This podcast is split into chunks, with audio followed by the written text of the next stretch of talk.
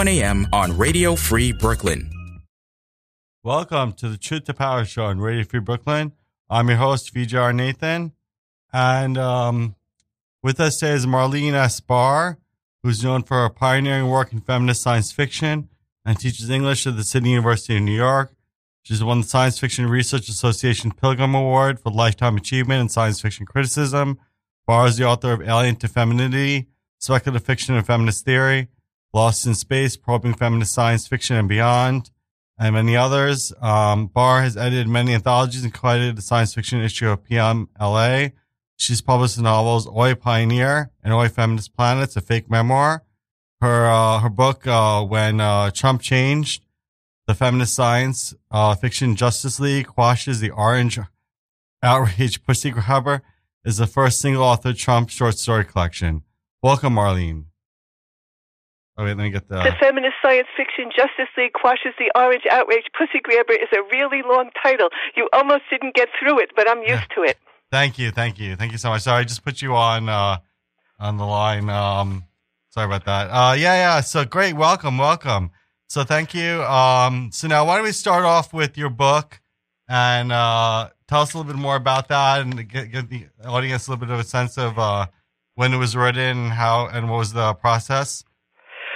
I wrote it. I wrote when, when Trump changed. It was published in 2018, and I just Trump was elected, and it made me very upset. And I have a comedic voice, and I didn't know what to do. And I decided to speak truth to power in terms of Jewish literature because when Jews get in trouble and they write, they they become funny. And I'm not Mel Brooks and and Trump is not Hitler, but I decided to use my little comedic talent to try to use exaggeration to show that what Trump is doing is not normal. So if he did something that was beyond the pale, I just used science fiction to make it worse. Yeah, and, and these are a collection of short stories, right? So you have different. Okay. Tell us a little bit about yes. some of the short stories, some of the themes of the of the collection. Yeah. It's a collection of short stories, and I'm going to read one that is called Swan Song for Trump. And in it, I imagine that well, I have a protagonist in all of my fiction, and her name is Professor Sandra Lear, and she's a feminist science fiction scholar, and she teaches English at the City University of New York. Mm-hmm. Because I'm really a critic, and I came to science, I came to science fiction writing late, so I don't make up any, I don't make up anything, and Sandra, unlike me, she never ages, and I can make her do whatever she wants. So, so Professor Sandra Lear runs around using her feminist science fiction expertise to try to thwart Trump. And in Swan Song for Trump, I have these trumpeter swans that go and attack him, and, and Professor Lear rides on the trumpeter swans like dragon dragon riders, like in Anne McCaffrey's Pern, and Professor Lear in Swan Song for Trump has a surprise fairy godmother, but I'm not going to tell you who she is until I read the story. Okay. Uh, and before we get to that, um, so what, what what are the range of the stories? Like, what, what, tell us a few more. Just give a sense of the range. So basically, it's like you know, short, short stories. How long are each short story? The the short stories are short. Each one is about two pages. Okay, good, good. Yeah, yeah. So uh, and there are about there are about twenty of them in the book. I'm looking at the table of contents. Yeah. Like some titles are "I am Trump the Great and Powerful," "Zaza Trump makes America great again," "Trump makes meets Pussy Galore and is fit to be tied," "Springtime for Trump." Uh-huh. The Virginia Tech Duck Pond endanges Stephen K. Bannon Swamp Thing. So you get the idea. Yeah, yeah. So why don't you go ahead and read a little bit from uh, read one of the stories, and then we'll we'll talk a little bit more. Thank okay, you. I'm going to read Swan Song for Trump, and I'm not an actress, but if I do Trump's voice, all I have to do is lower my register because I come from Forest Hills, Queens, which is walking distance from Jamaica Estates, where he grew up. So I have the same accent as him. Yeah, but my words you. my words differ. Okay, Swan Song for Trump.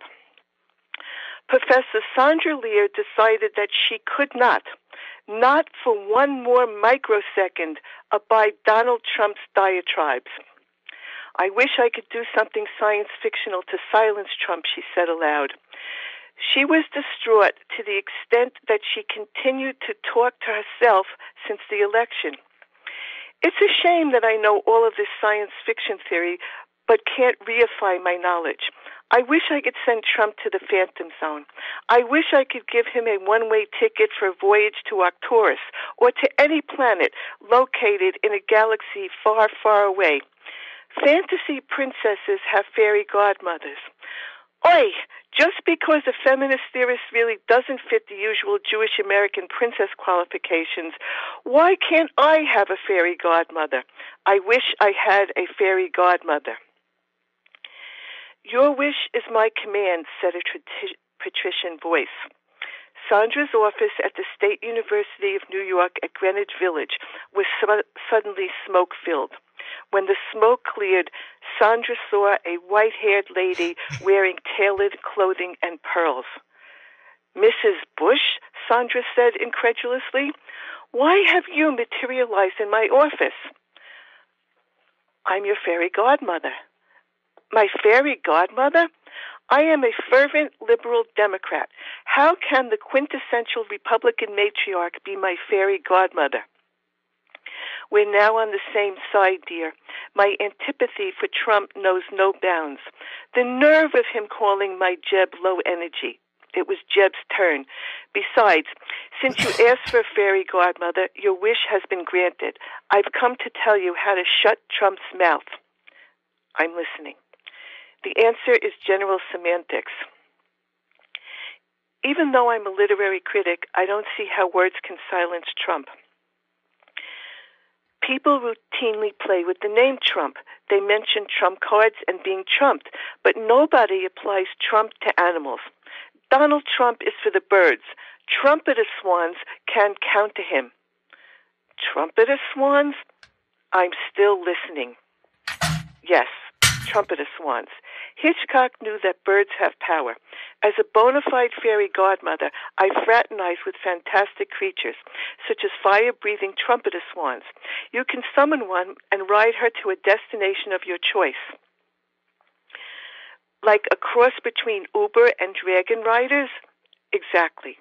When riding astride a fire breathing trumpeter swan, you can look Trump straight in the eye and say, You're fired. I love illocutionary force. I'm in.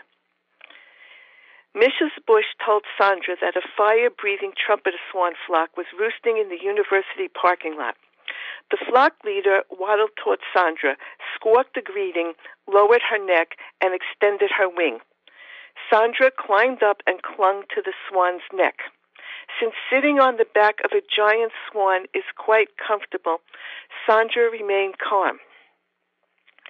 Ready for takeoff, she she recalled that Trump was scheduled to speak in Greensboro, North Carolina later that evening. Fly to Greensboro, she said. The leader ascended as the flock lined up in formation behind her. Soon Sandra and her avian colleagues were hovering over the Trump rally. Within minutes, the swan had the red-hatted crowd cowed. She gathered them in the parking lot next to giant pickup trucks and mid 80s Cadillacs. Everyone pile up your Make America Great Again signs, ordered Sandra from her perch. When the giant fire breathing trumpeter swan opened her beak, even the burliest racists complied. Curses were heard as the crowd relinquished their placards. The swan directed a flame at the piled signs and hence burned them to smithereens. This one must be a Hillary supporter, proclaimed Trump, who had caught a golf cart and ridden to the parking lot. A crooked, lying, fire breathing bird. Look at how huge it is. A rapist swan. An immigrant from a fairy tale. I'm going to build a wall. You can build all the walls you want, retorted Sandra. There are more such swans where this one came from. They can fly over your wall all after Swan shot and turned into barbecue great marketing potential. Trump trumpeted Swan steaks. The flock leader aimed a flame at Trump's red baseball cap. Just as his hair was about to catch fire, a Secret Service agent threw a bucket of water on his head. Regaining his composure, Trump said, The Second Amendment ad- advocates need to do something about these swans. The entire flock squawked and drowned Trump out. They flew low over the crowd and set fire to all the Make America Great Again hats. Flummoxed and flustered by the fire breathing flock's sound barrage, the windbag deflated into dumbfounded silence. Barbara Bush materialized. You're fired, she trumpeted to Trump in tandem with Sandra. Mrs. Bush snapped her fingers. A mirror appeared. This is a mirror, mirror on the wall, she said to Trump. Who is the most ludicrous of us all? Until you can answer, you'll spend eternity in front of this mirror watching as we give the country a mulligan. You'll view a replay of the election in which Hillary wins over and over again. By the way, her inauguration day crowd size will be bigger than yours. The end. Well, thank you, thank you.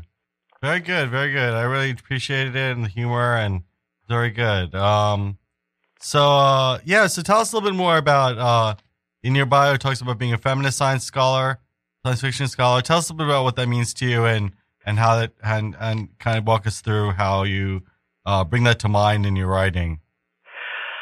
Well, science fiction was seen as a male bastion, and I always loved science fiction. And I am the first English professor who went through the profession being a feminist science fiction scholar. And feminist science fiction writers write outside of the patriarchy because in reality, if you want to go to an all black society, you could go to Kenya. Or if you want to go, it's not all black, but predominantly black. And if you want to go to a society where Jews control the cultural hegemony, you could go to Israel. But there's no place in reality where you can go where women control everything. So the only thing you could do is go to a feminist planet. And there are there are feminist separatist planets where there are no men. So it's a it's a thought experiment where you you where you're able to see what a world ruled by women would look like. Mm-hmm. Oh, okay. Because you, because there's nowhere in the real world that you can go to, and it empowers women because you can see what it's like when women are in control of of everything. And since I'm writing about Trump, we still haven't had a woman president, as everybody knows, and we live in a world where women candidates are handicapped because they say a woman can't beat Trump. Mm. Well, Elizabeth Warren is a Harvard professor, and excuse me, but she's smarter than Trump. So why can't we put her up against Trump and and think that she would win? Exactly, exactly. Thank you, thank you. So, what were some of the writers that influenced you over the years, and uh, and how have they uh, how how they influenced you? How have they had an impact on your work? I think that my favorite science fiction writer is Ursula K. Le Guin, who who just passed away very recently, and I'm not alone because everyone in science fiction loves Ursula Le Guin. And my favorite book by Ursula Le Guin is The Left Hand of Darkness because it shows that gender roles are constructed fictions. When you read that book, it become it causes readers to become cognitively estranged from gender role stereotypes because in that book her protagonists shift genders and they're not born into one gen- gender as we are and this too is a thought experiment so that you could see something different so that you can change reality you, you have to see something different in order to change in order to change what you are. Like I spent some years as a Fulbright scholar and I went to Germany and then I taught as a visiting professor in Austria and I lived in Germanic countries for approximately five years and I'll never see America in the same way, having really lived in a foreign place and not just gone to the Hilton as a tourist. So science fiction, feminist science fiction enables you to do that to go to another place and see the patriarchal world differently. And just as my writing is saying Trump is not normal, patriarchy doesn't have to be normal either. Thank you. Thank you. And um, what were some of the experiences you reflect on that were watershed moments in your own process? You talked a little bit about uh, your dissertation director. So tell us a little more about writing your dissertation and, and, and the influences that came up with that. Some of the experiences that were watersheds, watersheds in your own process. Yeah. Well, I was lucky enough to have. I went to State University of New York at Buffalo for my PhD, and Buffalo was was the most avant-garde English department in the country, and I ha- I happened to fit in there. And my dissertation director was Norman N. Holland, who pioneered reader response theory, which means that you could read a, a work of literature according to your own characteristic style. And Norm was an eminent literary scholar, and he I was very, very lucky because he treated women wonderfully, wonderfully. And I never experienced sexual harassment at Buffalo. That that also was lucky for a woman of my generation. And Norm said to me, "Write in your own voice." That that's that was my takeaway from all of my study with him. And I really loved feminist science fiction, but to do that at the time that I did was a risk because English departments thought that science fiction was was crap and they thought that feminism was crap and to put the two together was beyond the pale. And I was advocating all of this in the 80s, and I was absolutely right because now people admire works like Mac- Margaret Atwood's The Handmaid's Tale, and people admire Octavia Octavia Butler, and, and she's venerated. And when I was a gra- I was a graduate student, I was in my early 20s, and I was running around Buffalo saying to eminent critics like Norman Holland and Leslie Fiedler, look at Ursula Le Guin. Ursula Le Guin is a wonderful writer, and they they even though I was in my 20s, they they believed me because they were wonderful men and they were they were open to it. But I always knew this, and now that I'm no longer a spring chicken, I could look back on it and I could say, yes, I was absolutely right, and I'm glad that I stuck to my guns and did what I believed, but it wasn't easy. But I'm glad that I did. Thank you. Thank you. That's really true. I think we all have to kind of find that truth that uh, empowers us and allow it to speak for us. We have to kind of um, kind of be a uh, a servant of that of that truth and kind of serve that higher vision uh, that that calls us. Yeah, that's true. But the women of my generation who who did male writers like James Joyce, they had a much easier career path than I did. But my work, my work is there, and over the um, last last week I went to a science fiction conference at City Tech University in Brooklyn, and there's a scholar there in her 40s, and she's the person who comes after me.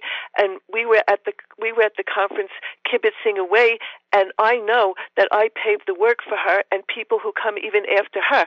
So I'm like the a mother of feminist science fiction, and I have my work and I have the people who come after me, and excuse my bluntness, but the sexist men who said that my work was crap, they're no longer with us. Thank you. Thank you. Yeah, it's really good to, as I was saying, feel empowered and to let that power speak for itself, let that truth speak for itself, you know?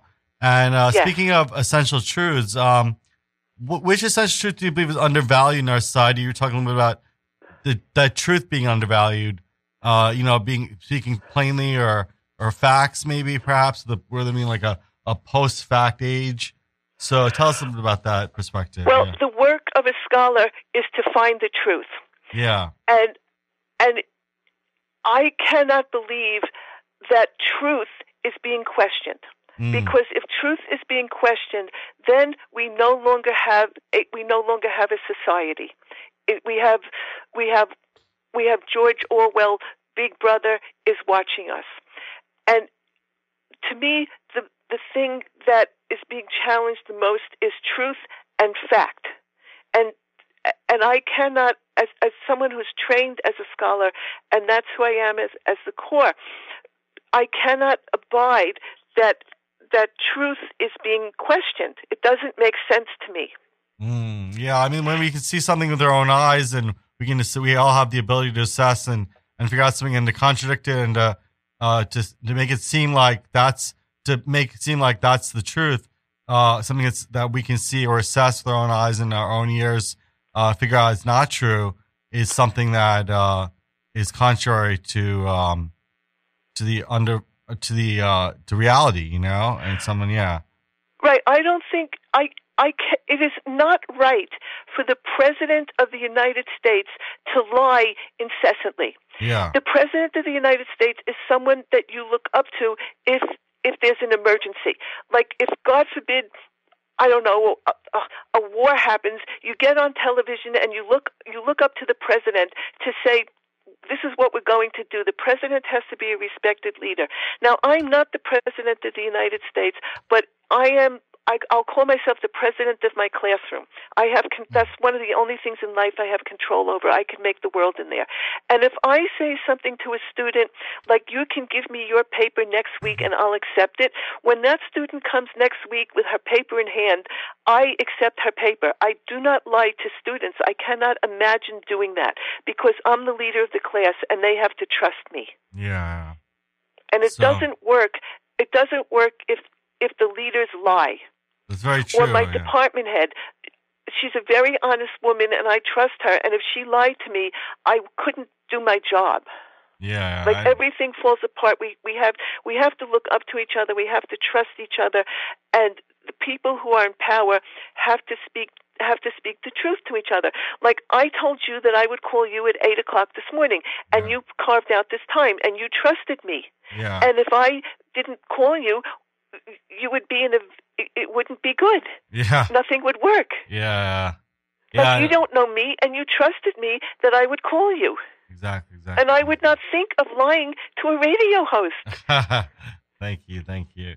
And uh, yeah, that's it seems to me, yeah, it seems to me that um, when we think about uh, the facts, the truth, we we a lot of times people will be like, you know, just to play devil advocate, they'll be like, oh, you know, everyone lies, always politicians lie, but that's not excuse, or that's not a does not excuse or does not put aside the fact that the leader, as you're saying, uh, as we're saying, um, leader has to show a role model, has to be a role model, has to be a uh, someone who pioneers towards uh, truth and justice and all these kinds of values, and then we have to be able to uh, pave a road in our society for someone who speaks the truth, someone at least at least makes an attempt to speak the truth, uh, aims to speak the truth, someone who who uh, who goes out there and, and his word and gives his word, yeah, gives her his word. Absolutely, because if Yeah. you talk about paving the road and the contractor said this asphalt will hold up, you have to trust that you'll drive your car over it, or you have to Yeah. trust that the airplane pilot is not is not drunk,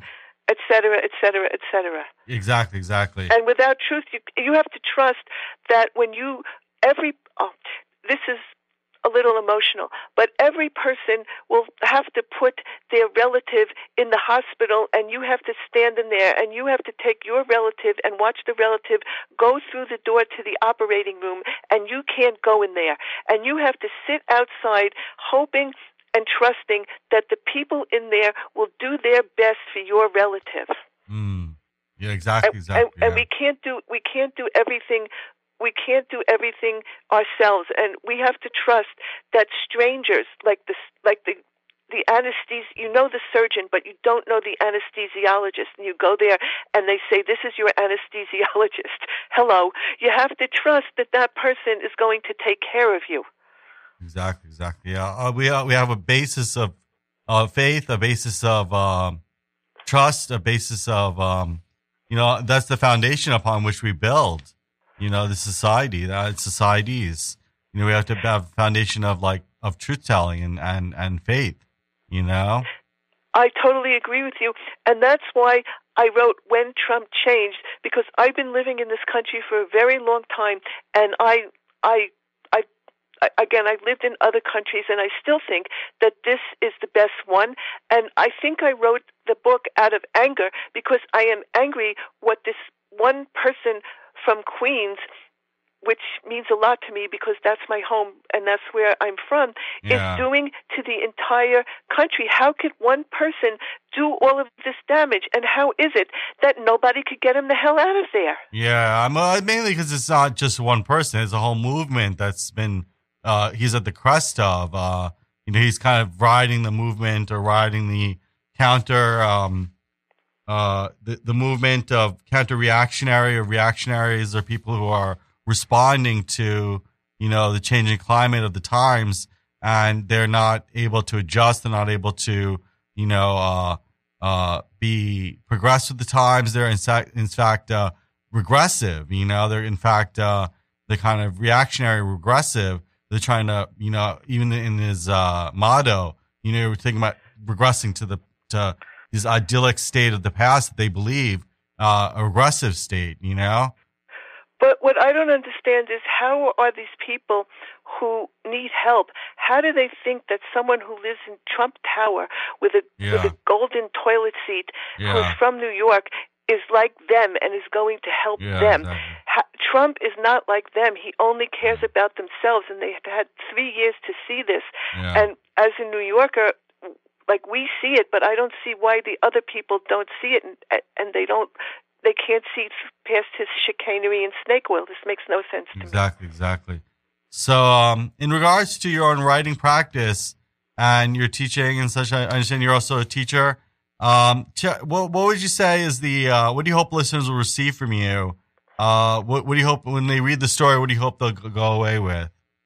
Well, since I'm teaching at CUNY, the students that I teach do not want to be English professors. Yeah. But what I'm trying to teach these students is critical thinking. And if they read a story and they could see past the the surface structure and into the deep structure, then they could look at the deep structure of, of all the discourse that is thrown at them. And I think that you can't get along in this world without critical thinking, the uh, the ability to think beyond the surface and, and understand the raison d'etre of, of what is being said to you. So to me, teaching critical thinking is the most important thing that I'm trying to do. I'm not trying to replicate myself and make junior English professors. And also, I'm teaching people how to write, and I believe that you cannot get along in this world unless you know how to write. It's a it's a skill that's useful. Sometimes, like professors want to make other professors. I don't want to do that. There are enough professors.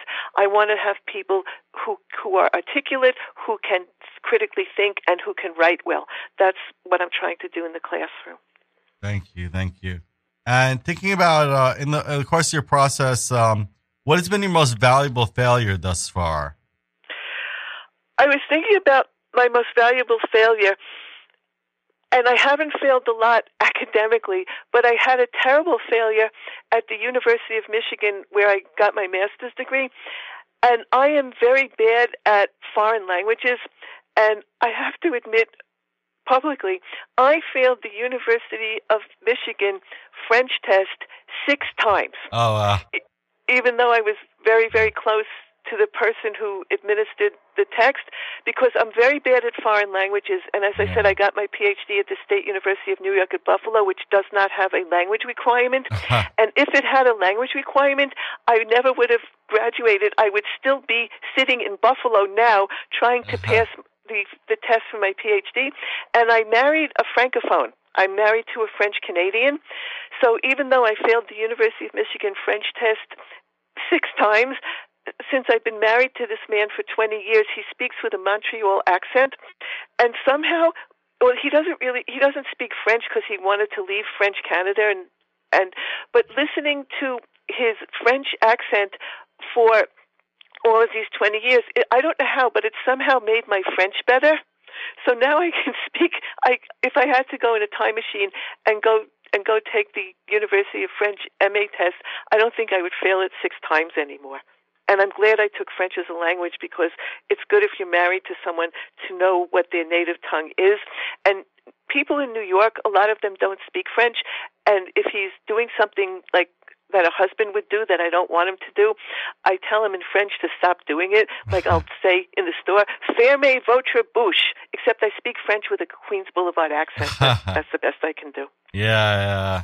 That's funny.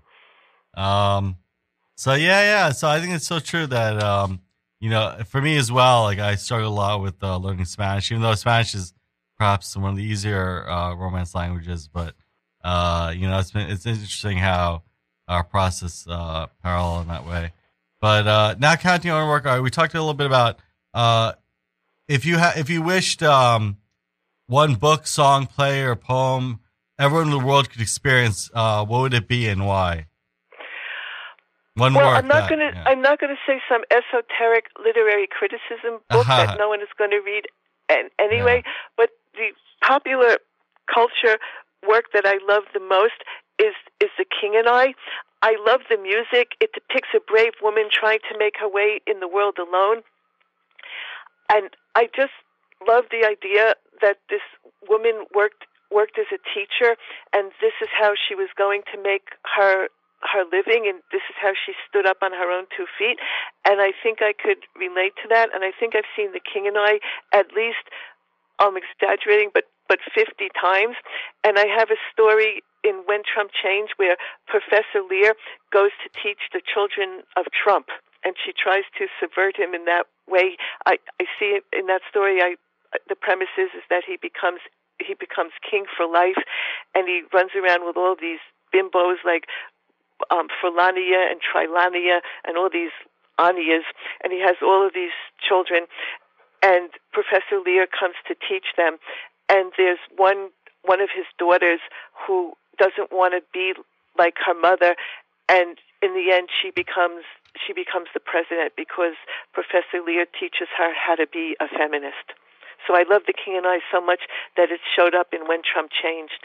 Oh, thank you, thank you. It's very interesting. Yeah, I, I, I uh, yeah, I mean, it's interesting to think about, like uh, how the uh, depiction, um, you know, is empowering, and I've, it's been a while since I've seen that that that film.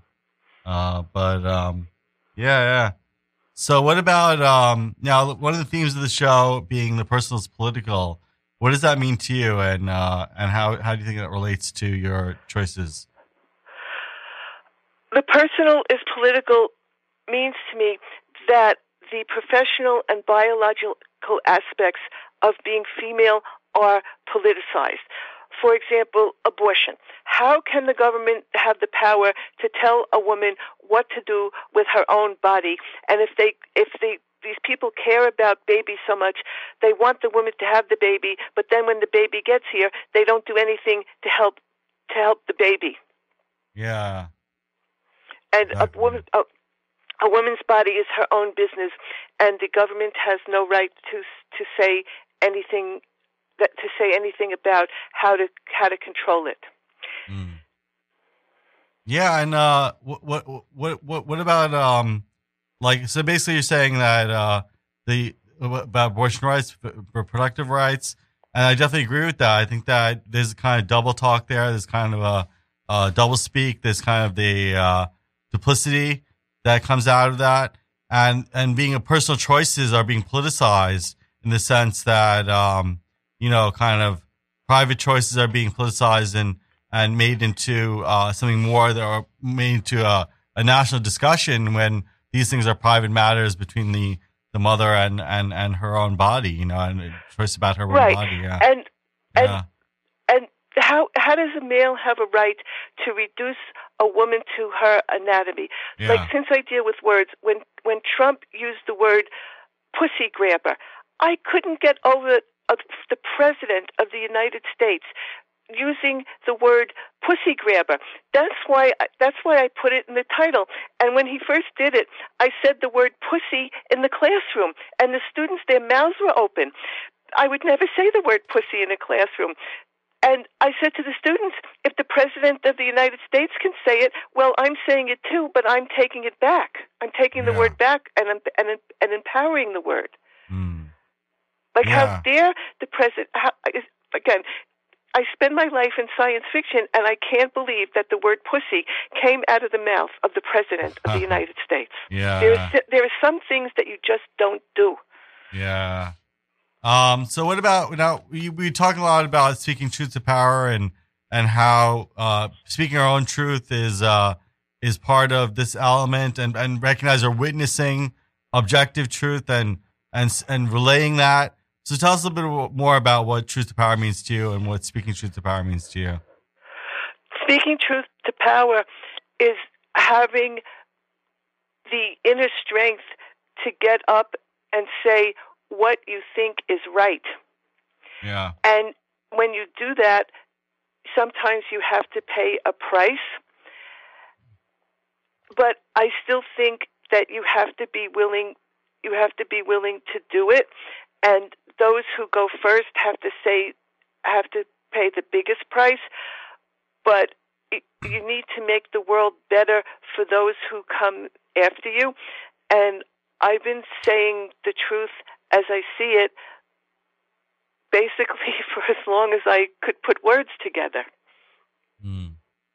So and it's I, not, why it's not an easy it's not an easy thing to do. But lying is it's hard to lie because you have to remember what you said. true, true. That's very very good insight. Yeah, thank you, thank you. So I'm take a moment to listen to another story. Uh, if you have another excerpt or something you'd like to read. Okay, I'll I'll find another. Up, yeah. Would you like to take a moment just to introduce it and another short excerpt from something you've written? Okay. Um, well, maybe since I talked about it, I'll read you from from the story about the king and I and and Professor Lear. Um, great, great, thank you. And yeah, tell us a little bit more. Set it up, and then uh, a little bit of the process of writing it, and uh, any any influences that came into it. Okay, it's it's called the Donald and I or the Free Hillary Resistance Movement Strikes Back, and it stems from my love of the King and I. Mm-hmm. And when you I, I, re- I rewrote The King and I in terms of what I wanted to say about Trump. Yeah. The story is a little long. How much of it? How how much should I read? I'll read about four minutes. Uh, four or five okay. minutes. Yeah. Okay, so much, I'll read and I'll go as far as I can, and if, um, yeah. when it's time to stop, just tell me, okay? All right, thank you. Okay. Professor Sandra Lear, a, a, feminist science fiction scholar par excellence, was grading papers in her State University of New York at Greenwich Village office when the phone rang. Professor Lear, this is the Gold House calling. The Gold House? Why should the Gold House phone me?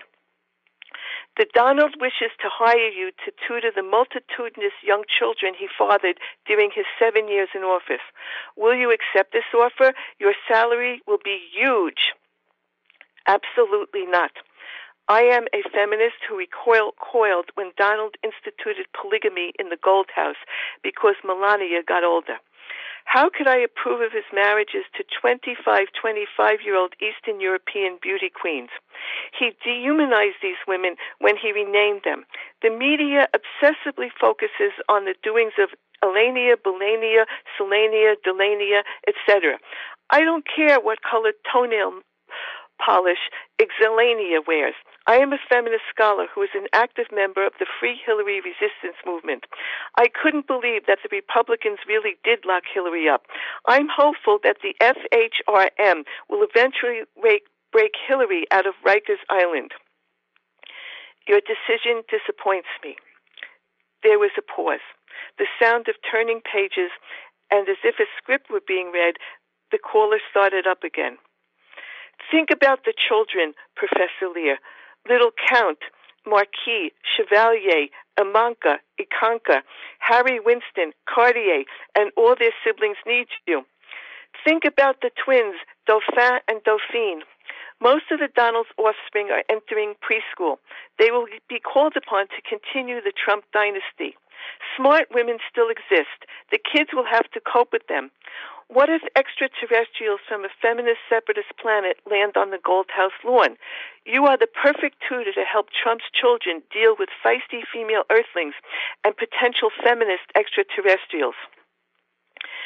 Sandra's revolutionary nature kicked in. She reasoned that she could further FHRM goals by residing in the Gold House.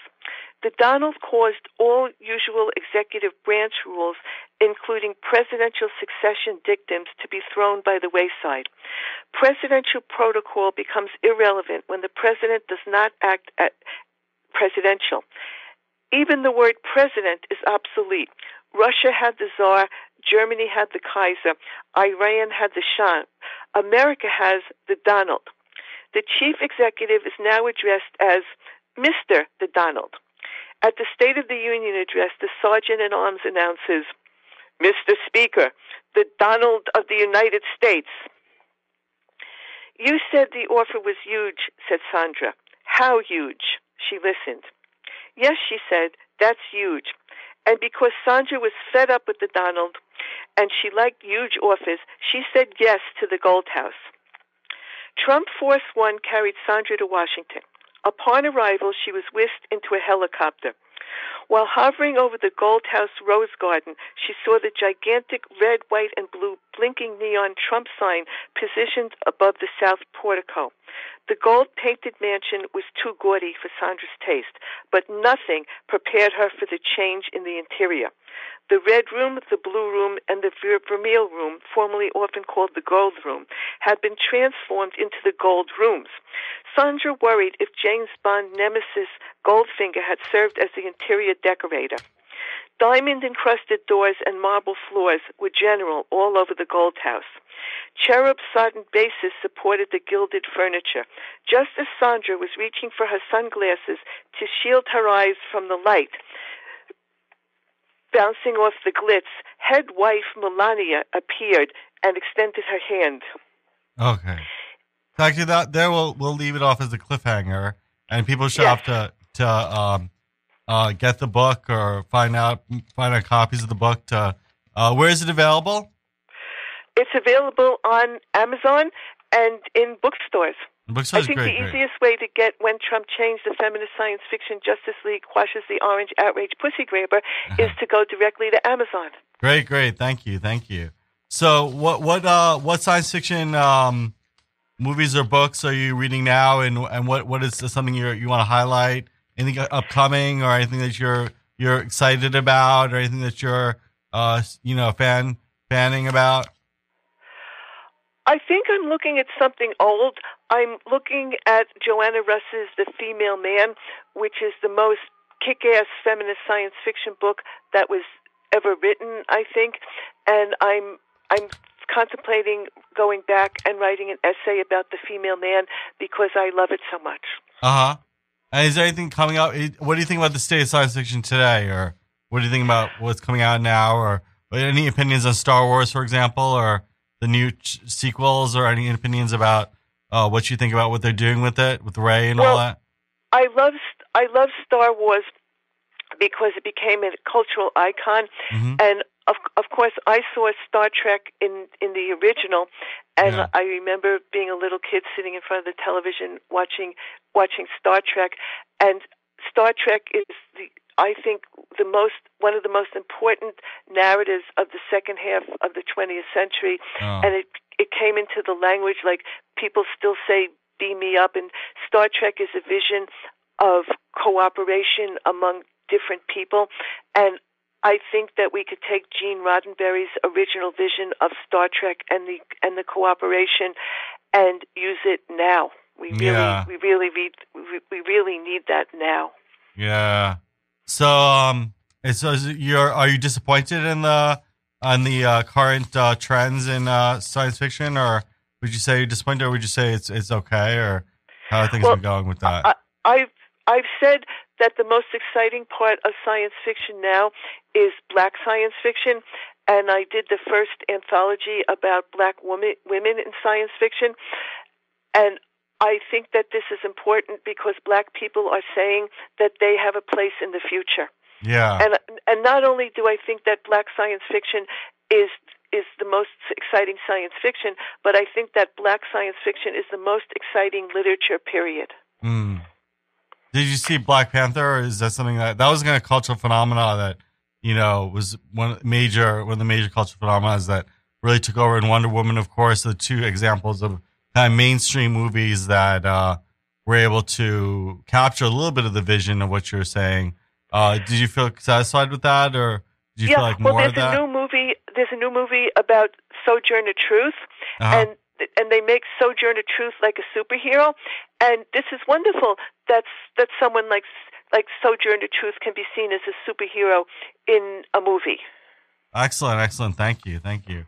Um, so now oh, we're, we're at towards the end as I start doing announcements and such. Towards the end, we're going to play uh, a sample from uh, the musical Mame. I believe is that Oh, how, it's, oh, it's called Name. Mame? Oh, Mame. Okay, I, I, I'm not familiar with this, so tell us a little bit about that and how uh, why you selected that song. But in, um, Mame is is about a a feisty woman during during the depression and and she was played by Rosalind Russell in in the movie which is before my time but I but I saw the movie and I saw the original cast of Mame in the 60s when I was a child and Angela Lansbury played Mame and I love the, I guess I love Broadway musicals and I I love the music from that and there's a song in Mame the man in the moon and the lyrics are the man. The, I'm not going to try to sing because I'm. I, yeah, I'll listen to it. We'll but the lyrics it, yeah. are the man in the moon is a lady, a lady in in lipstick and curls. The man who jumped over cried, "Jumping Jehovah." I think she's just one of the girls. Yeah. And I love the, I love the idea that the man in the moon is not a man in the moon. The man in the moon, uh, um, the man in the moon is a lady, and and they rhymed. Um, rem- um, don't ever offend her. Remember her gender. The man in the moon is a miss. That's the end of the song. Yeah. And I love how they lined gender with offender. Ah. But when I say it in my New York accent, gender comes out with an AH somehow. But I love the rhyme. Don't ever offend her. Don't ever offend her. Remember her gender. The man in the moon is a miss. yeah. I love that. Excellent, excellent. Thank you, thank you. So, Radio Free Brooklyn is a 50C, 501c3 nonprofit organization whose mission is to provide a free and open platform to community, promote media literacy, education, and free expression. We rely primarily on donations from listeners like you. So, every dollar helps us continue to stay on air. Please support independent community media by pledging whatever you can afford. All contributions are tax deductible to folks into law. Please support with a monthly pledge or one-time donation at radiofreebrooklyn.org slash donate or go to radiofreebrooklyn.org slash shoot to power. That's where you can find out our whole uh, catalog about 102 episodes, previous episodes. Um, and also, uh, you can sponsor this particular show. You're listening to the Truth to Power show on Radio Free Brooklyn. Um, if you like to listen to Radio Free Brooklyn when you're not in front of your computer, in case you are listening in front of your computer, please consider downloading our free mobile app for iPhone and Android, available at the App Store for iPhone or the Google Play Store for Android. Um, if you'd like to um, subscribe to our monthly newsletter, latest news about new programming and upcoming RFB events, you can sign up at radiofreebrooklyn.org slash newsletter. Um, Radio Free Brooklyn's Radio Free Brooklyn's Drive to Five fundraising campaign is underway. In May, Radio Free Brooklyn turns five years old, and we need to raise $25,000 so we can continue bringing you commercial free independent radio for another five years. Because we think raising money should be fun, each month we'll be list- we'll be bringing listeners fun challenges with some great prizes. The first is a trivia quiz to find out how well you know RFB. The top tr- five scorers will win a limited edition five at fifth anniversary RFB T-shirt. You can also dial 718-673-8201. Leave a message letting us know why you love RFB or to wish us happy birthday. Your message may be played on air. So thank you. Um, so we'll, as we start to close up, um, any closing thoughts or any any place you want to direct the listeners to to find out more about you? Um, I don't want to say something about me. I want to say something in general. Yeah. I work in trying to see the future, and I hope that we have a better future. And I hope that the future is that we no longer have a President Trump. Huh. That's my. That's what I want to say. Thank you, thank you. So we'll be listening to a little bit from uh, Mame, uh, the Man on the Moon, as well as uh, a song from uh, uh, a friend, uh, a friend of mine and uh, previous guest, Tony Three, uh, "Killing Me." Uh, so we'll listen to both them. Uh, so let's see. Um, but fifty now, so I think we have enough time. But we, uh, yeah, okay. All right. Thank you. Thank you. I enjoyed talking to you. Thanks so much. Let's see. Let me get this thing on. I have a little secret I'd like to impart that I hope doesn't give you too much of a start. Though it's shocking, it's completely true. I know it isn't gossip or rumor, of course, for I've had it from quite a reliable source. And I'd like to pass it on to you. The man in the moon is a lady a lady with lipstick and curls. The cow that jumped over cried, Jumping Jehovah. I think it's just one of the girls. She winks stars from her bed of green cheese.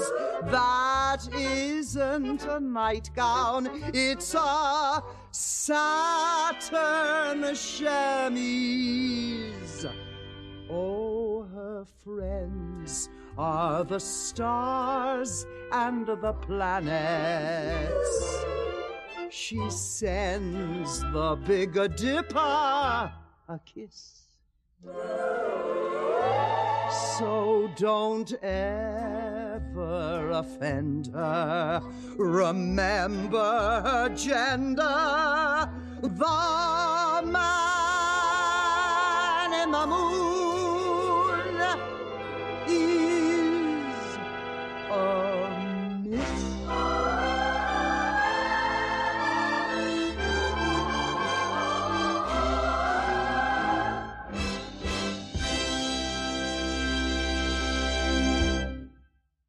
Now I'll be listening to Tony Three Killing Me.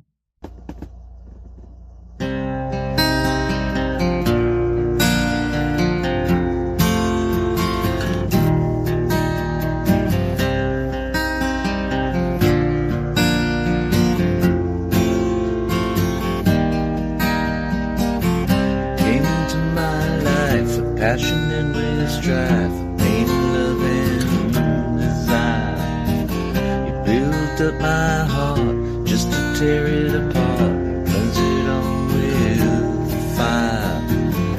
I just lay down my soul, you seem to fill a hole that someone left bleeding. I'll give you my all, even if I fall, because I crave needing. The poison I'm sipping,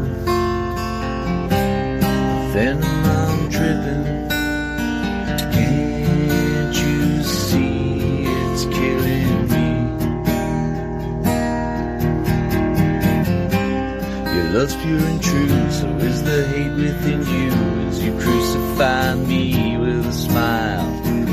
I find I beg for the pain, and now that's all that remains because the bond you have defiled. Like the phoenix's ash in the aftermath of everything that destroyed me. I'll play the fool again, sucker myself back in, close my eyes so I cannot see. Poison I'm sipping, the venom I'm dripping.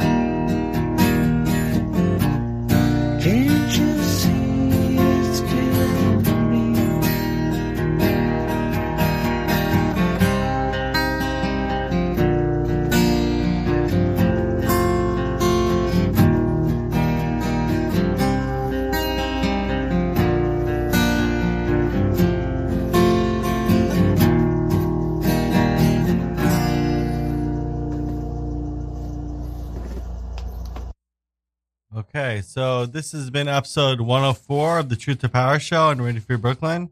Um, you can find out more about the show at truth to power, at radiofreebrooklyn.org slash truth to power and uh, find out more about me at vjrnathan.com. You can find out about uh, my two poetry collections, Escape from Samsara and uh, Celebrity Sadhana or How to Meditate with the Hammer. Um, so these are two poetry collections that are available anywhere you can find uh, books online or um, uh, you can also go to VJR Nathan to follow the VJRNathan.com to follow the links to uh, it's published by BookBaby, so you can find out more about them. Um, thank you, thank you, thank you so much. Um, so every Monday at 8 a.m. we we air, and um,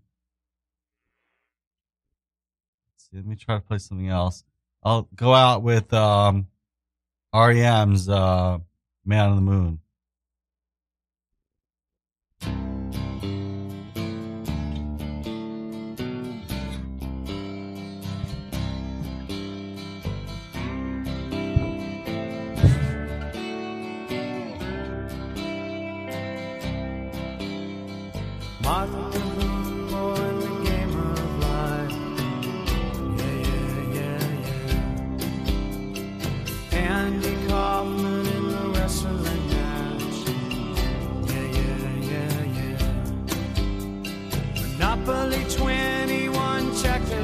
Checkers. Yeah, yeah, yeah, yeah.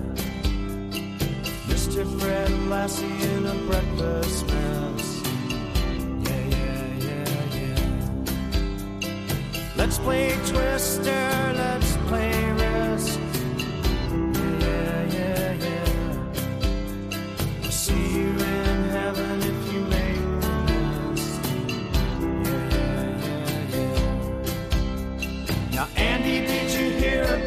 about